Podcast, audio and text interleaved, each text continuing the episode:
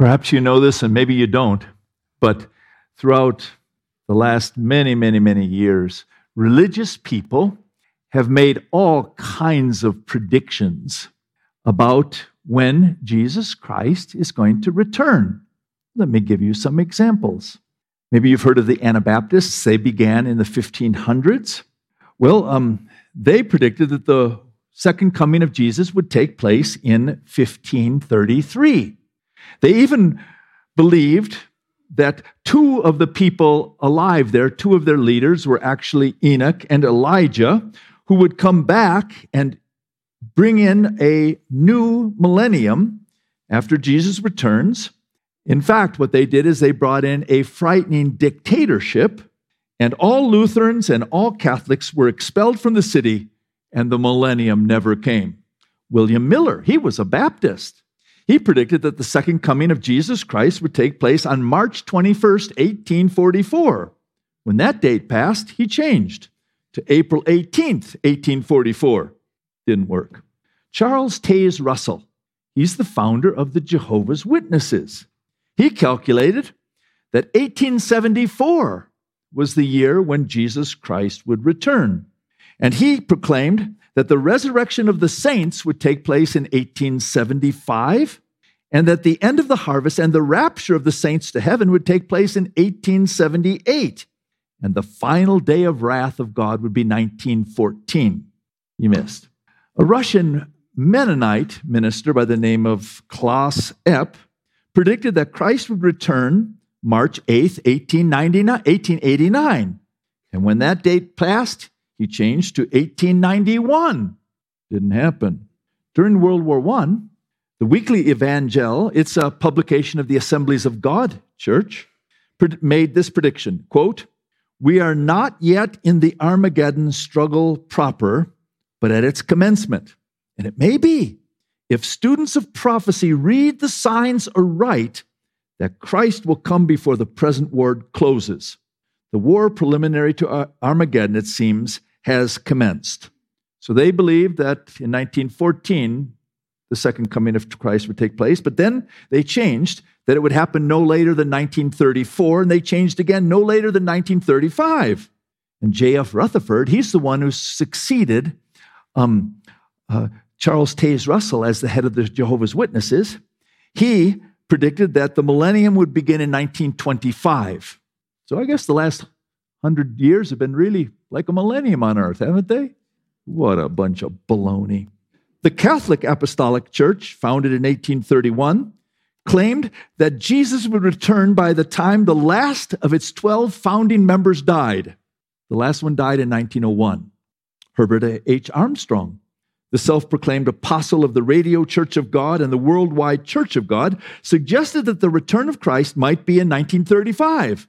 And then in 1943, and then in 1972, and then in 1975, and then he said it would happen before he died, but he died in 1986.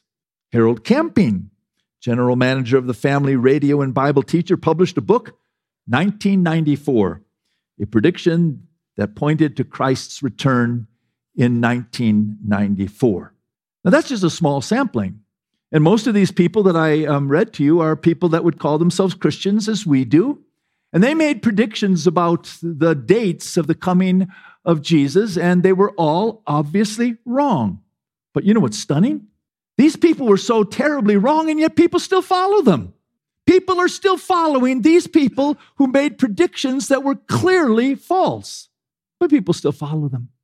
You see, one of the things that prophets never do if they want to be smart is you don't give dates. Because if you give dates and your dates are proven wrong, you're a false prophet. And many of these are simply false prophets. What they said is garbage, and they were wrong. And they showed themselves as people who obviously were not connected with God in the sense of what they were saying because God cannot lie. He cannot be wrong. If he is, he's not God. One of the most precarious things that any person can do who believes that you know the future is to give dates. Today, we're going to look at the most important passage in the whole Bible that gives dates. And guess what? It came true. Our text today is one of the most important passages in the Bible. And it's considered one of the most difficult passages in the Bible. People say this passage in Daniel chapter 9 is the most difficult passage in the entire Old Testament. So, as I try to unpack it here today, take what I say with a grain of salt because I'm not sure I know what's right, but I've done the best I can to try to interpret this passage because it's really important, but a little difficult. But I think today we can make sense of it. And so that's what we're hoping to do. It's called the prophecy of the 70 weeks. It is the impo- most important passage in the entire Bible on what the future holds. When Jesus speaks about the end times, which he does in Matthew chapter 24, he refers back to this passage. And when John outlines the future in the book of Revelation, he refers back to this passage. This is the bedrock. This is the foundation on which Jesus built and the book of Revelation is built.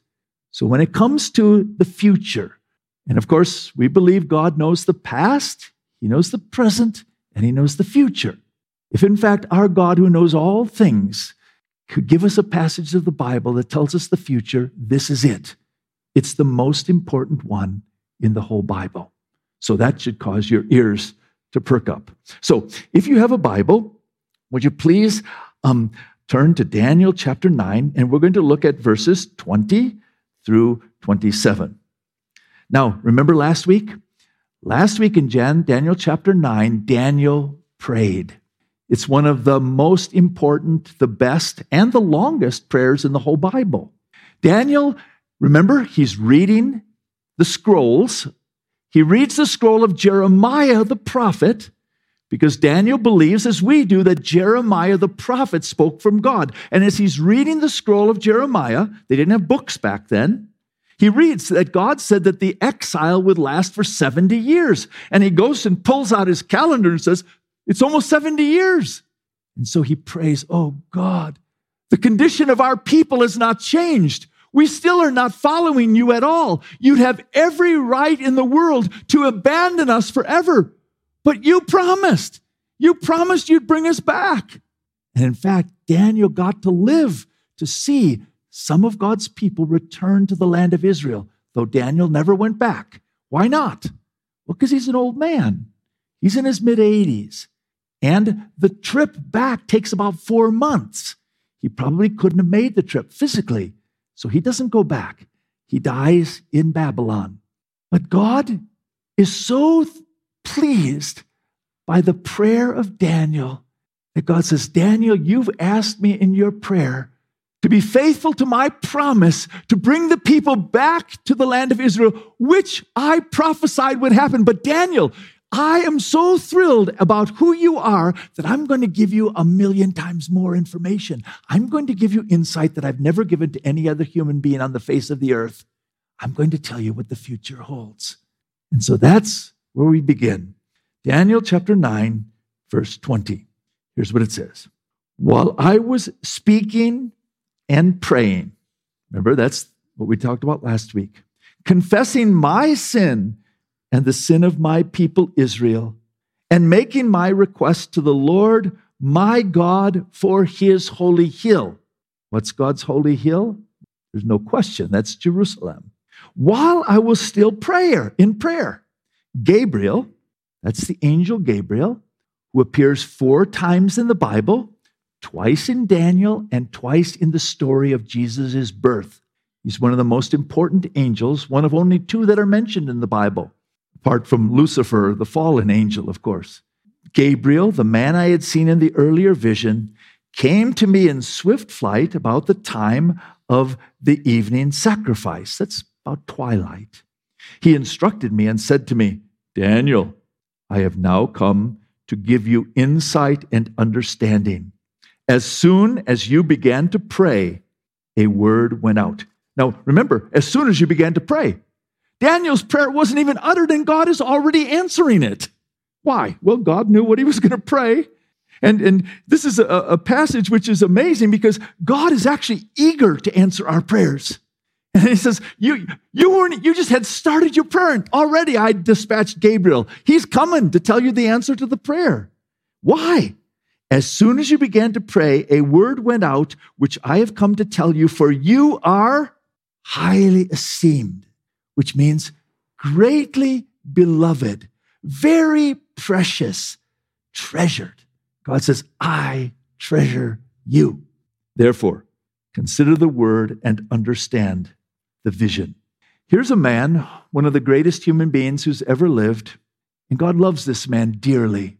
God says that this guy is extremely special. He's very precious to God. And here's a man who trusts God implicitly. How much did he trust God? Remember what happened in the lion's den? Here he took a courageous stand against all these people who are trying to do him, to stab a, knife in his back. He stands for God. They throw him in a, in a lion's den, and God protects him. Here's a man who trusts God. And what does God do with those who trust him? He entrusts them with insight. So here's a man who trusts God implicitly. And God says, I'm going to reward you, Daniel, with insight. I'm going to entrust you with insight into the future. Now, by the way, next week we're going to see, Lord willing, um, some of the future that, that God is going to entrust into Daniel. And you know what happens to him? He can't get out of bed because God's going to show him some things about the future that are not very good. And Daniel can't get out of bed because he knows that God is trustworthy. And what he sees is so bad, it's going to be so painful that he can't even get out of bed. He's so troubled by it. Daniel's very human.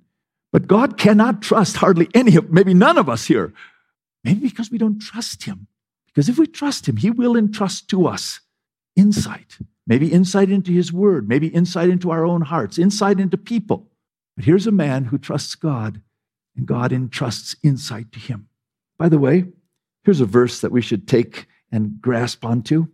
Jesus says these words If you who are evil, that's all of us, if you who are evil know how to give good gifts to your children, there's no father, no mother that I've ever heard of who doesn't like to give good gifts to their children.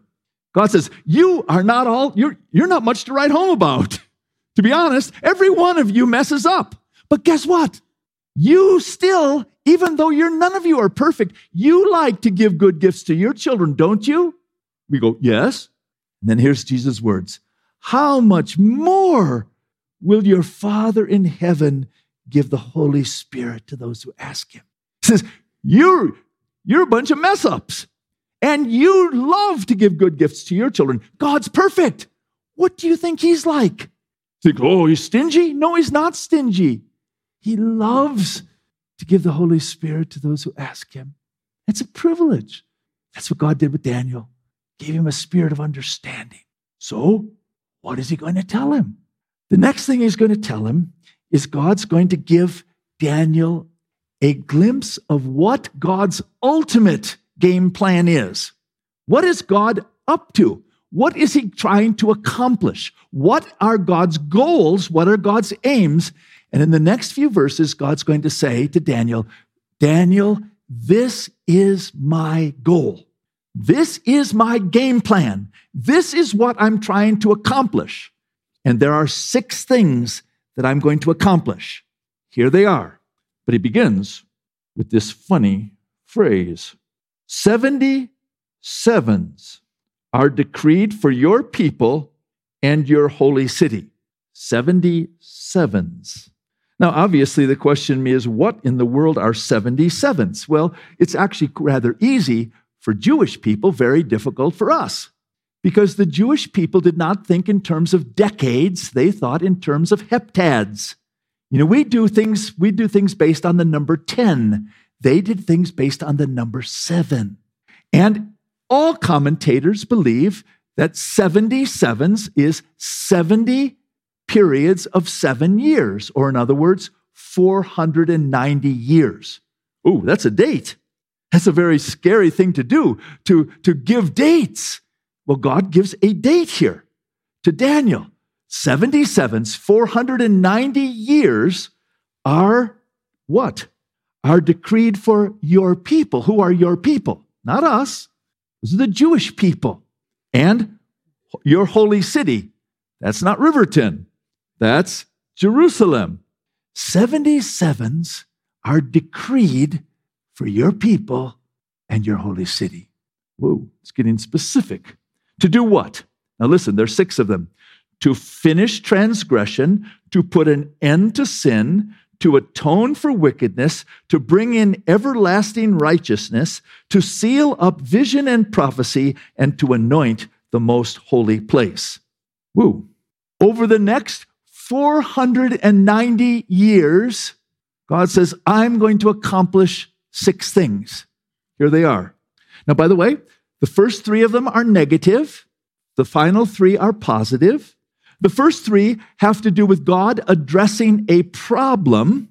The last three have to do with God fulfilling something that He promised. The first three have to do with God dealing with sin. The last three have to do with God establishing righteousness. The first three have to do with God atoning for and eradicating evil. And the last three have to do with God bringing into some kind of kingdom of righteousness. Here are the six to finish transgression. The word actually means rebellion. Israel had had a long history of rebellion against God's law. And that's part of the reason for the exile that they're in right now. But that history of rebellion isn't going to stop after the exile, it continues. But God says, uh, I'm going to deal with your, the rebellion of his people He's going to deal with its penalty and he's going to deal with the persistence of this propensity toward evil, toward rebellion. Now, the question you have to ask yourself, obviously, is Has rebellion or evil been dealt with among the Jewish people?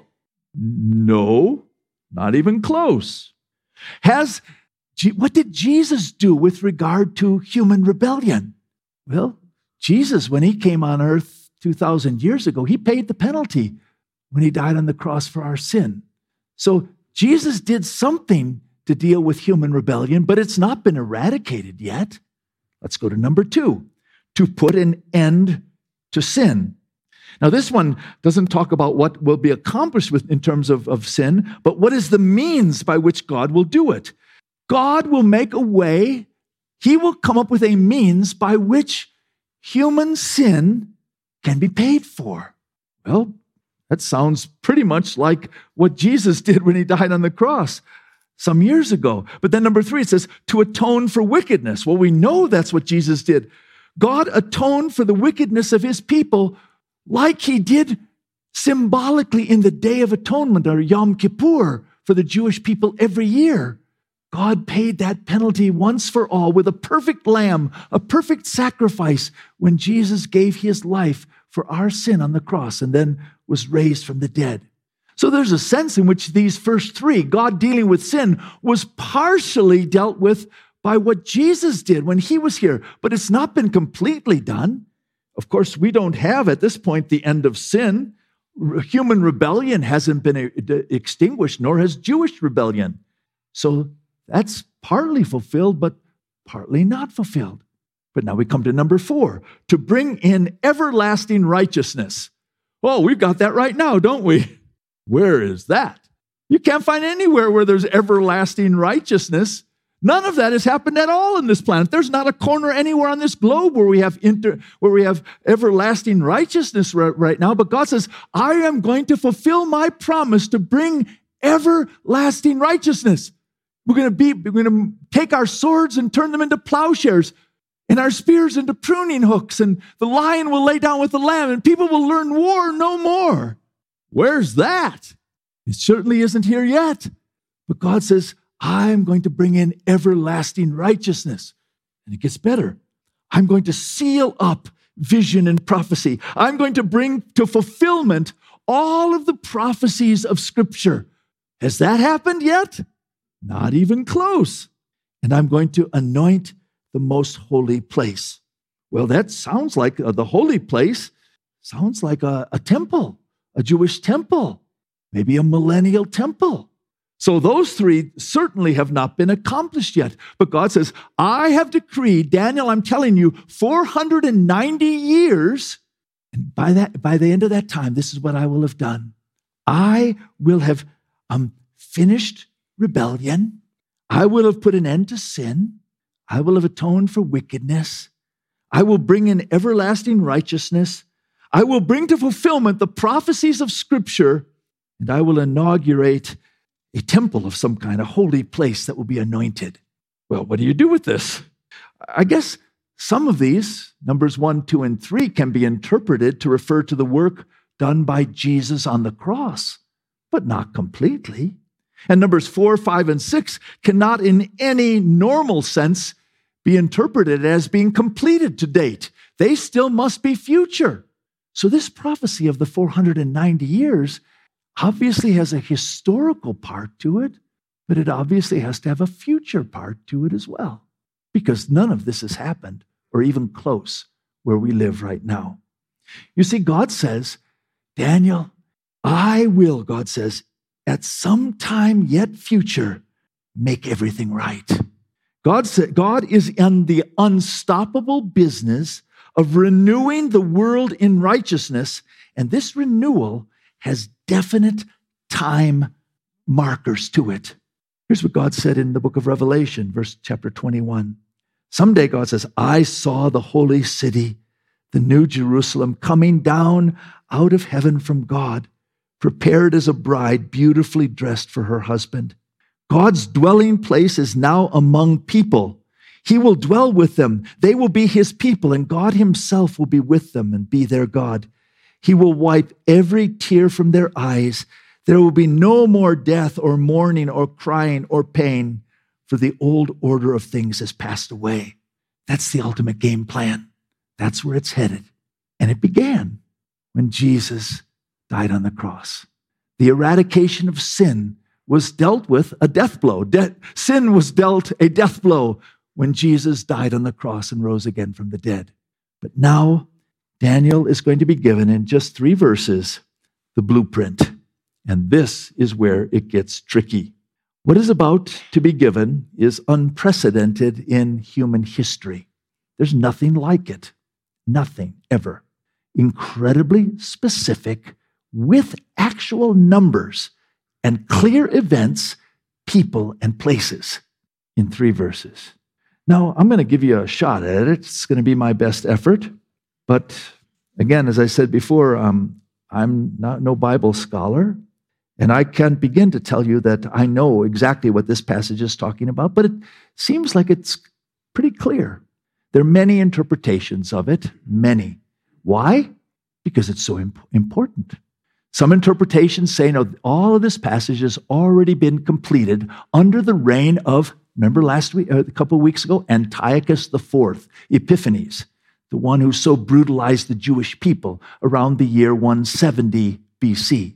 They said this was fulfilled then. But after that, everlasting righteousness came in. Sin was dealt with. Not a one of those things was done. So that's baloney, it seems to me. Obvious baloney. A second view, very common view, and could be true, is that this is all to be taken figuratively, not specifically, literally, with all these numbers. And that's possible, but God seems to be giving very specific things here and seems like we ought to be taking it seriously. And if we do take it seriously, guess what happens? It is going to predict the date of the crucifixion of Jesus Christ. Let's go at it. Here it goes. I'll read the passage and then we'll come back and take it apart piece by piece. And by the way, in your bulletin, the, on the back, you see some of the pieces that we're going to try to define for you there. Know and understand this. So apparently, God thinks Daniel can figure this out, or at least we can who read it. Know and understand this. From the time the word goes out to restore and rebuild Jerusalem until the anointed one, the ruler, comes, there will be seven sevens and 62 sevens. It will be rebuilt with streets and a trench, but in times of trouble. After the 62 sevens, the anointed one will be put to death and will have nothing. The people of the ruler who will come will destroy the city and the sanctuary. The end will come like a flood. War will continue until the end, and desolations have been decreed. He will confirm a covenant with many for one seven. In the middle of the seven, he will put an end to sacrifice and offering. And at the temple, he will set up an abomination that causes desolation until the end that is decreed is poured out on him. Now, as you see here, this passage of scripture, it begins with th- three numbers seven sevens, 62 sevens, and one seven. Seven sevens is 49. And then, of course, 62 sevens. And then the last seven is just seven years. Let's start with 77s. It says that 77s are the time frame that God is dealing with. 77s is 490 years. But be careful there, because if you have your calculator, you can get out your calculator. That'd be fine right now. Or your pencil if you don't use a calculator. Get out your cell phones, try it out. If you use, remember, 490 years are not our years. Because, remember, this is one of the most important principles of reading the Bible. When you read the Bible, you never say, What are you saying to me, God? That is not appropriate. What you should say is, God, what did you say to the people that, to whom you wrote this Bible? And in light of that, what are you saying to me? Because God did not write this book to us.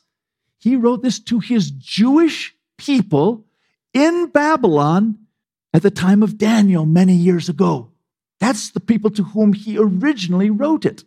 Now, when they thought of a year, they were under a lunar calendar. Our calendar, the Julian calendar, didn't begin till Julius Caesar around the year 40 AD. And it didn't become a Gregorian calendar until thousands of years, a thousand years later.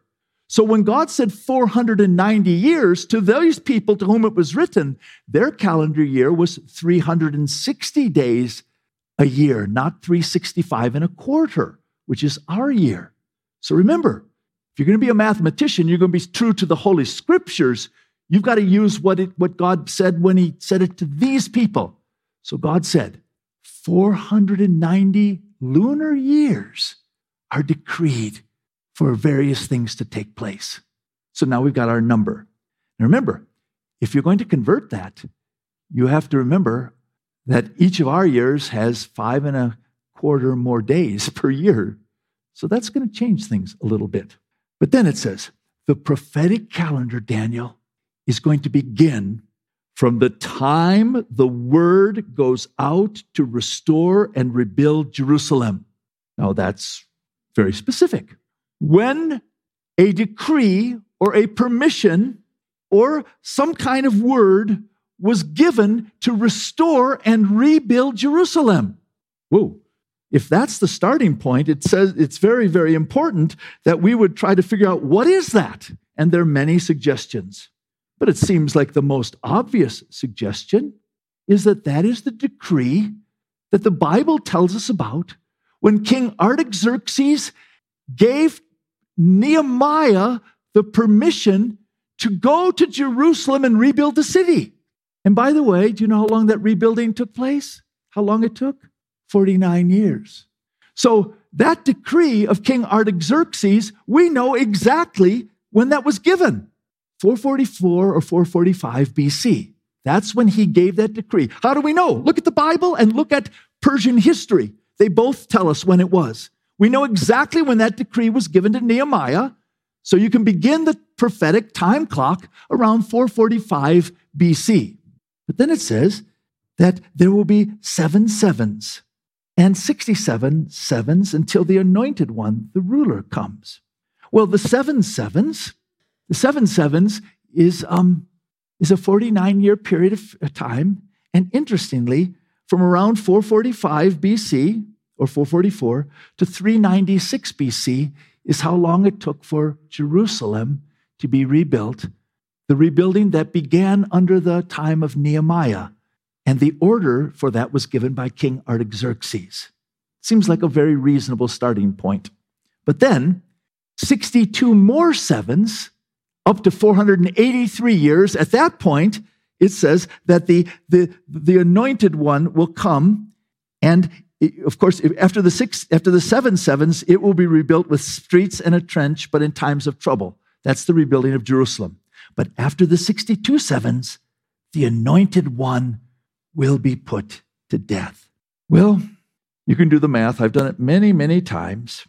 And this is what you would find based on a prophetic calendar of 360 days per year, then the 483 years specified by Daniel would turn out to be 173,880 days and 173,880 days divided by our calendar, the Gregorian calendar, by 365.24 results in just over 476 solar years, which brings from the date the decree was issued to the date when the Messiah will be cut off, Nisan or the spring of AD 33. No one, no one would, why? Because that is the traditional date of the crucifixion of Jesus, March, April 33 AD. I didn't make it up. Daniel wrote this hundreds of years before it actually took place. So the starting point of the prophecy is Nisan, the month of Nisan for the Jewish people, 444 BC, and the finishing point is the spring of AD 33, the date of the crucifixion of Jesus. Now, if you were Daniel or the people of Israel and you saw this, one, you'd be stunned with the date. If you were in Daniel's date, you go, whoa, that's a long time. I'm be long dead when that happens. But the part that would stun you is the Messiah, the anointed one, who sounds like someone very good, will be put to death. That's pretty bad. And actually, the words shall be cut off are actually the words, the, the one shall, be, shall cut a covenant. He will be like a sacrificial death. The Messiah will be like a sacrificed lamb at the Passover time in 33 AD. Whoa. That's strange. But then the next line the people of the ruler who will come will destroy the city and the sanctuary. The end will come like a flood. War will continue until the end, and desolations have been decreed. Well, who is this ruler who will come? This does not sound like the one who is the anointed one who just got cut off or put to death. It sounds like another ruler. Well, who was the ruler? Well, it was Titus, who came in some years later and destroyed the city of Jerusalem and the temple in 70 AD, some 30 some years after the time of Jesus. And the city and the sanctuary were destroyed. It came in like a flood, a, a multi year war in which masses of Jewish people were killed. And uh, that's what, what happened. Well, then go back to the prophecy. It ends with these words He, verse 27, He will conf- Who's the He? It just talked about a, a, ruler who will come, who's going to destroy the city and the sanctuary. And then it talks about he. Well, English tells us that you go to the nearest antecedent. So probably he refers to the, a ruler that will come, but he will confirm a covenant with many for one seven. In the middle of the seven, he will put an end to sacrifice and offering. And at the temple, he will set up an abomination. Wait, wait a minute. The temple's gone. But here it's talking about the temple. The sanctuary is gone. He destroyed the sanctuary, but now he's setting up an abomination in the temple. Who is this he? Can't be the same person. Or when does this take place? We have clear historical evidence of the Messiah being cut off. We have clear historical evidence of Jerusalem being destroyed and the temple being razed. But a covenant with the many in the middle of the we don't have any, there's no evidence of anything historically like that at all. None. So, what's it talking about? Many scholars believe that between the 69th and the 70th week of Daniel, there's a parenthesis, and we're in it right now. Paul would call it the time of the Gentiles because there's a gap between the 69th week for the history of the Jewish people when God's going to accomplish these six things and the 70th week, which is still to come. It will begin with a ruler who is going to come perhaps out of this Roman Empire, he's going to confirm a covenant with many for 1 7.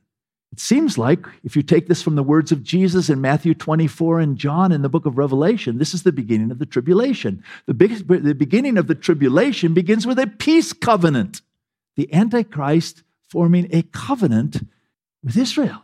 And then in the middle of it, that's three and a half years later, some abominable thing, like Antiochus the Fourth Epiphanes, we talked about a couple weeks ago. Remember when he defiled the temple by establishing a, uh, an idol to Zeus and sacrificing pigs on the altar? An incredible abomination. This one will do an abomination even worse.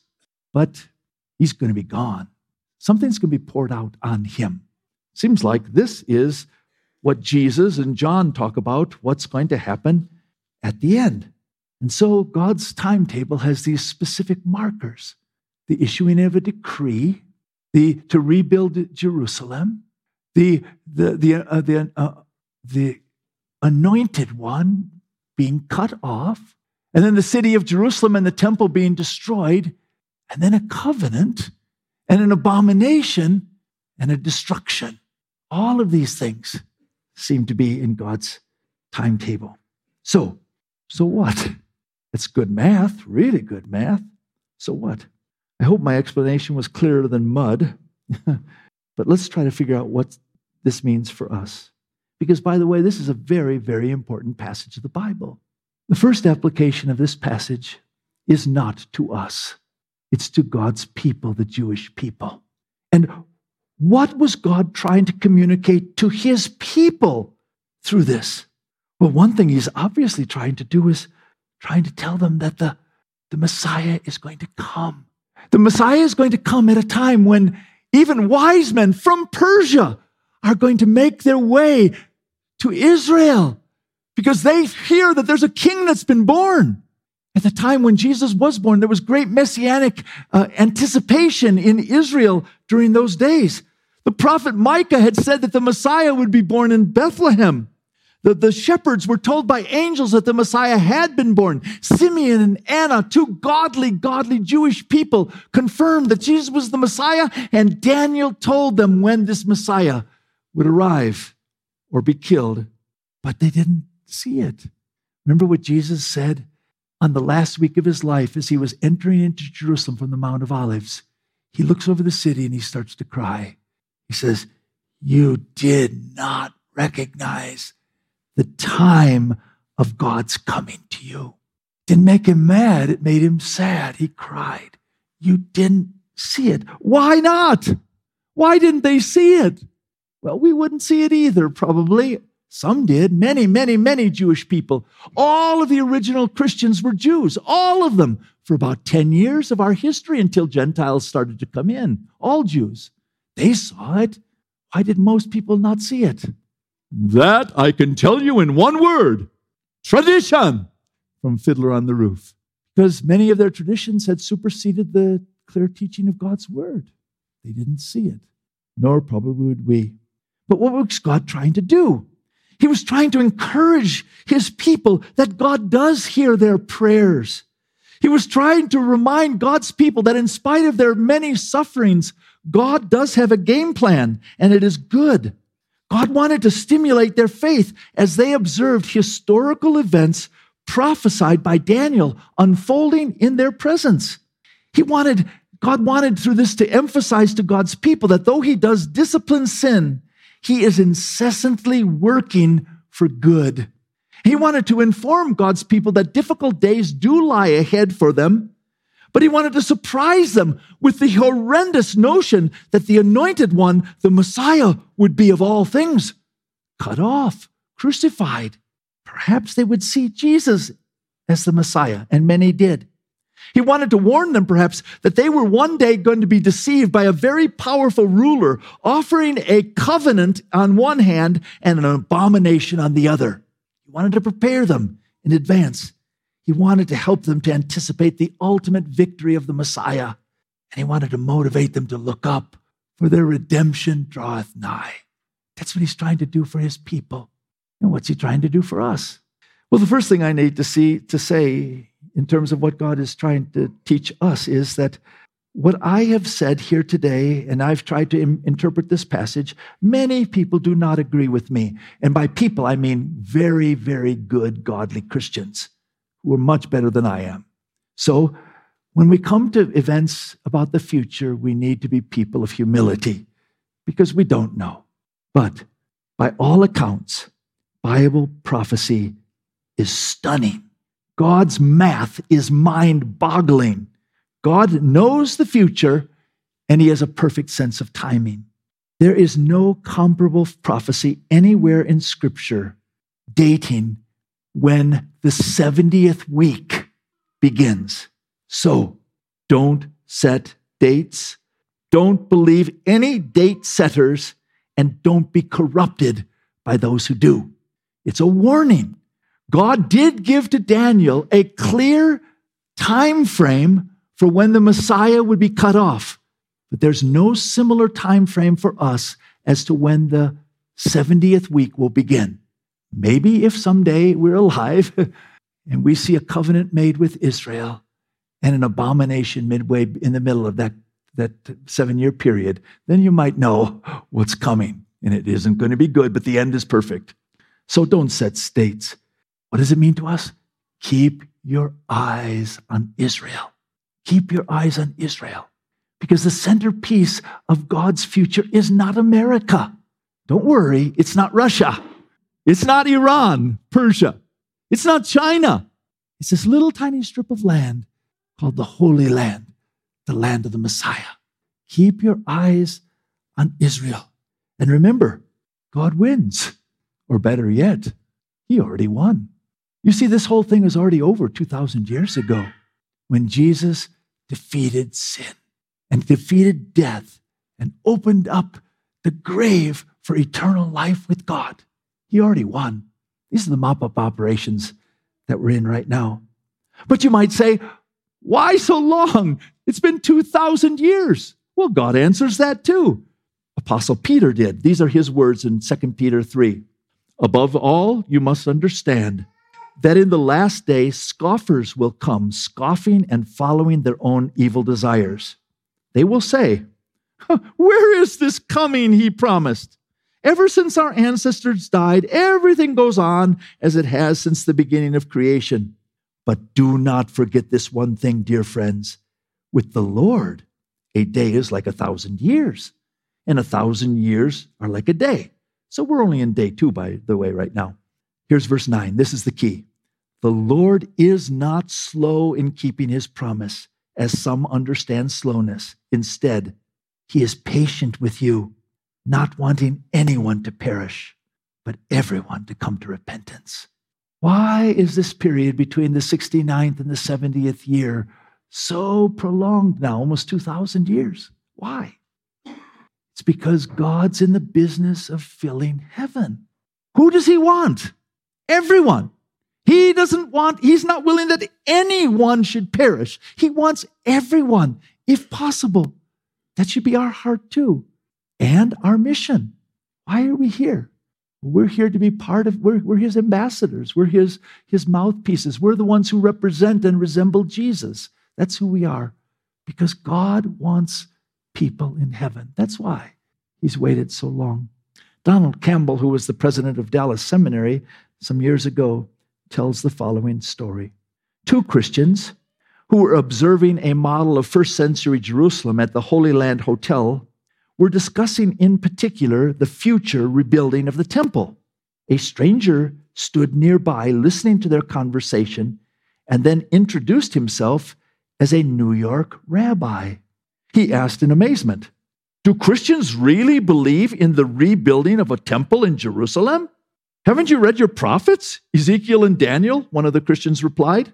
No, the rabbi admitted, because when I was studying to be a rabbi, I was told not to read Daniel and was particularly forbidden to compute the prophecy of the 70 weeks in Daniel chapter 9. What was the reason for the prohibition? Because the prophetic books, especially Daniel 9, show the Messiah has already come and he's coming again. Let's pray. Oh, Father, thank you for your word. It's a lamp to our feet, but a mystery to our minds. Sometimes it's clear, but sometimes it's fuzzy.